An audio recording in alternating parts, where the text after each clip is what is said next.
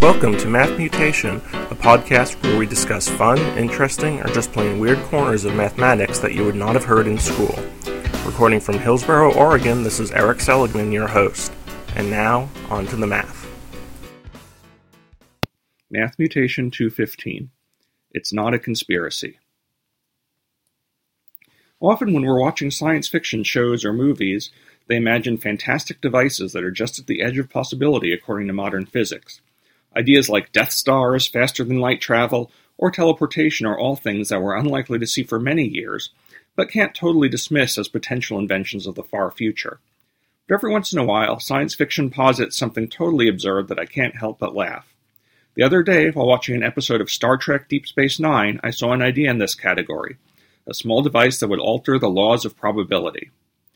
The plot of this episode, titled Rivals, involved a series of strange events happening on the space station.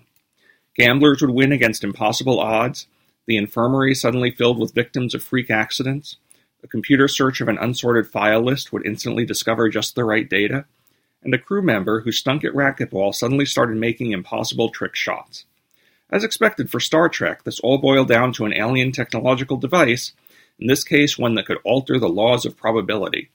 Once the captain found and destroyed the device, everything could go back to normal. Now, at first, you might just label this as another piece of random technobabble used to advance a sci fi plot. But I think this hits at a popular misconception about probability. Many people think that when the odds of some event are low, it's some kind of conspiracy of the universe against them. So if you have a 1 in a million chance of making a trick racquetball shot, why shouldn't some alien gizmo be able to alter that probability and help your game? But actually, the low probability just reflects the fact that there are a million different ways you can hit the ball, all of which are equally valid executions of the laws of physics. The universe doesn't really care about the one shot that we abstractly label the great trick shot. It's just another in a huge sea of possibilities. Tiny variations in the angle of aim and the force of the swing can make a major difference where the ball goes. You can imagine a million parallel universes in which you hit the ball, and only one of them involves you making the shot successfully. Which one is it? You might care, but it's none of the universe's business. All are roughly equally likely depending on your exact position of momentum when you hit the ball. So, what would it mean for an alien device to change the laws of probability? It's theoretically possible for some specific technical gizmo attached to your arm to bias it towards a successful racquetball shot. But a generalized probability gizmo that could enhance your shot improve computer data searches, enable victories at roulette, and cause freak accidents? How would the device know to, to bias the universe precisely in ways that we label as unlikely results in all these diverse domains? In the racquetball shot, we're estimating that there are a million possibilities, so every shot you take will be a one in a million result. No matter what ends up happening, there was only that same tiny chance of that specific shot occurring. So a machine that caused an unlikely result for events would be useless at choosing the victory shot for you, Every non-victory shot is equally as likely, and there are 999,999 of them.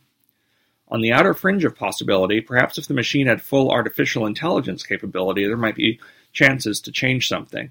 But then it would be a techno gremlin notable mainly for its intentional meddling in others' lives, and nobody would describe this strange robot's actions as a change in the laws of probability. We can see similar laws at work in many parts of our daily lives. Is my daughter engaged in a specific effort to make her room messy? If I don't enter my daughter's room for a few weeks, books, toys, and clothes are strewn about everywhere, with barely a path available to the bed. But is she deliberately trying to make the room messy? Though there is some doubt about her intentions, I think it's really a result of the fact that there are many more configurations of the room that are messy than non messy.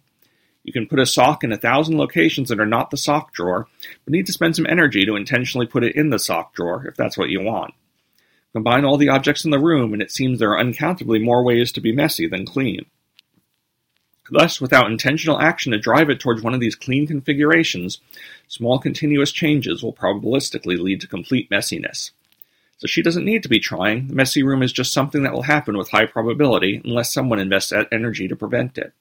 This is similar to the basic principles that the thermodynamic laws of entropy are built upon, Though I won't say much more about that right now, due to the large number of websites that seem to admonish us against the messy room metaphor for entropy.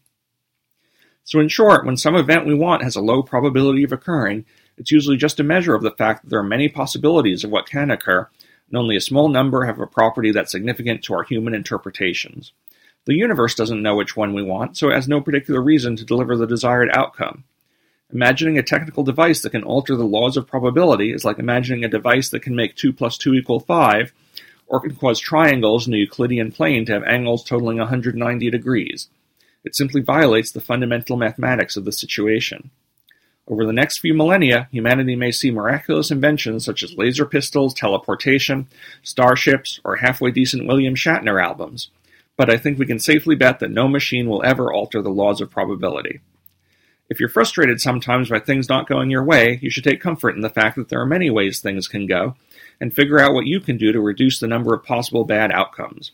The universe is not engaged in some kind of conspiracy against you that can be fixed with a magical gadget. And this has been your Math Mutation for today.